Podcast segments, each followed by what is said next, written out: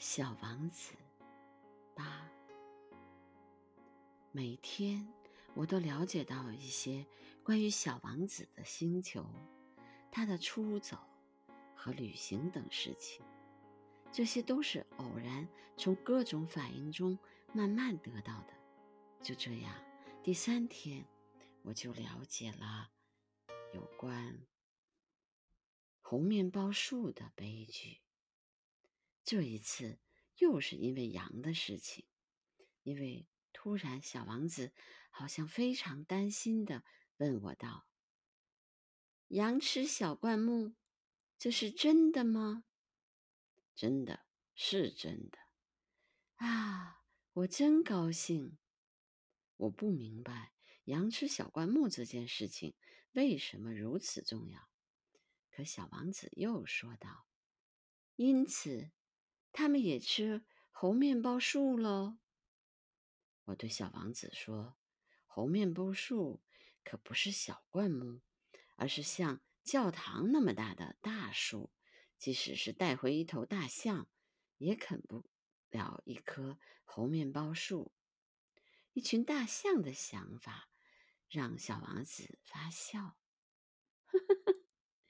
那可得把这些大象一只叠一只的垒起来。他很有见地地说：“猴面包树在长大之前，开始也是小小的。不错，可为什么你想叫你的羊去吃小猴面包树呢？”他回答我道：“哎，这还用说？”似乎这是不言而喻的，可是我自己要费很大的劲儿才能弄懂这个问题。原来，在小王子的星球上，就像其他所有的星球一样，有好草和坏草，因此也就有益草的草籽儿和毒草的草籽儿。可是草籽儿是看不见的，它们沉睡在。泥土里，直到其中的一颗突然想到要苏醒过来，于是它就伸展开身子，开始腼腆的朝着太阳长出一颗秀丽可爱的小嫩苗。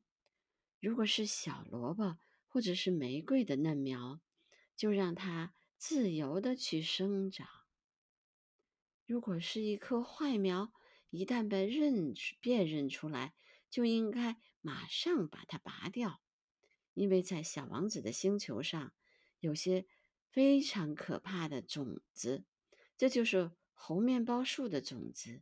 在那里的土地里，这些种子多种成灾，而一棵猴面包树的树苗，假如你拔得太迟，就再也无法把它清除掉，它就会盘踞整个星球。它的树根就把星球钻透。如果星球很小，而红面包树很多，它就把整个星球搞得支离破碎。